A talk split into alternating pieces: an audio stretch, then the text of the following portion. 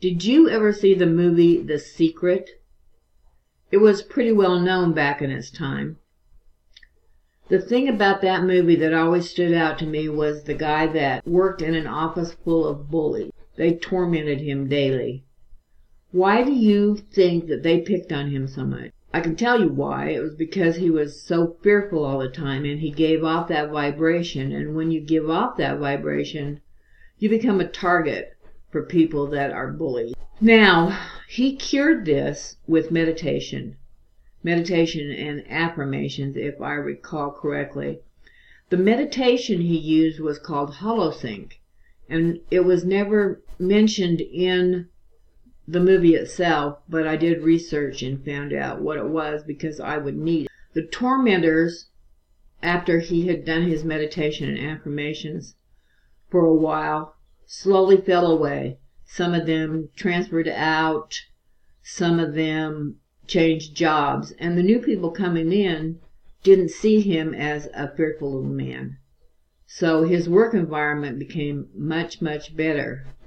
And it showed him to go on to have a relationship and live a happy life. Now, let me tell you a story about me. I worked for 18 years for a major airline.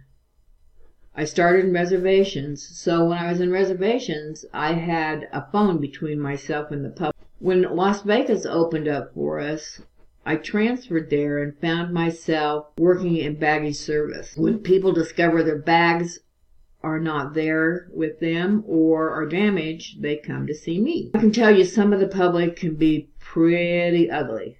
And I would be fearful when the airplanes came in, wondering who was going to come and see me this time. It got better as the years went by, uh, where we knew when a bag wasn't on the plane. And so we would be proactive and have the form all filled out for them and get them in and out quickly. It was much better once that happened. But when we had no idea where the bag was, things could get very, very ugly. And these people were probably really nice people, but for some reason they were triggered when their bag wasn't with them, and I, I guess I can understand that. The thing is, is when I'm in fear, I tend to not shrink back and act fearful. I get very defensive and sarcastic. So I knew at some point if I didn't do something about it, I was going to blow up one day and put my job in jeopardy. So I researched and found the HoloSync. Um, it's by a company called Centerpointe, and I do it today. Every night I do it. So I've done it since 2001, and it not only changed the fear part, but it's made me a stronger person inside where I don't care what people think or say or hardly anything ruffles my feathers anymore. I mean, you really have to back me in a corner for me to come out swinging. But it did save my job, and I was no longer um, bordering on being rude to passengers. And you've heard that famous quote by FDR about the only thing we have to fear is fear itself that whole speech was very well put. Um, he went on to say in there that not only the fear, but it was nameless, unreasoning, unjustified terror that paralyzed. There's many authors out there that talk about fear.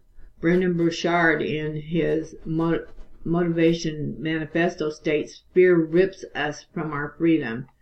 It is a destroyer of greatness. There are many types of fear, and the only good fear is the fear that can come about when your life is in jeopardy. And it triggers the fear response where you're going to flee or be paralyzed. But that's the only time that fear is good. The other fears are the ones that we hide behind. We hide behind them so that we can take uh, the easy path instead of facing that fear and working through it. It makes us slaves with no freedom. You cannot go around what is a blockage, which is the fear. And if you retreat and hide from it, it will continue to pop up until you face it. Many people talk about the fear factor over the years. I remember back in my early 20s, a book published by M. Scott Peck called The Road Less Traveled. Um, Vernon Howard, who is not very well known, but I uh, read a lot of him. He talked about fear a lot. But there are other fear factors that are not talked about much, and that is what it can do not only to your soul but to your health. Fear impairs the formation of long term memories. It can cause um, damage to certain parts of the brain. It can make it even more difficult when the fear destroys in the hippocampus. Um, it makes it even harder to regulate fear. So it can leave a person in a constant state of fear. Can you imagine that feeling of being paralyzed with fear all of the time? Not being able to make any decisions without fear and self doubt? Maybe that's what people who don't go out anywhere fear. Well, there's a phobia it's called. I can't remember what it's called right now. But it all comes from fear it weakens our immune system. It can give us ulcers and irritable bowel syndrome. The world looks scary and, and your memories confirm that. It can also mess with the processes of the brain and so makes it less likely that you will act ethically in certain situations. So it impacts your uh, thinking in negative ways. All of these effects can leave us unable to act appropriately. Other consequences of long-term fear include fatigue, clinical depression, accelerated aging, and even premature death.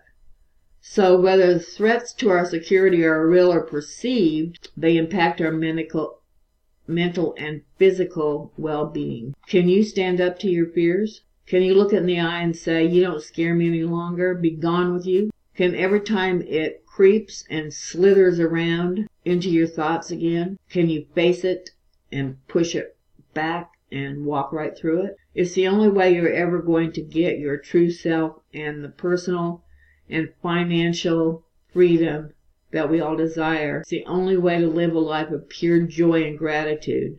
If you do not, it will eventually destroy you. I pray you can get over whatever fear is plaguing you, and I wish this for everyone.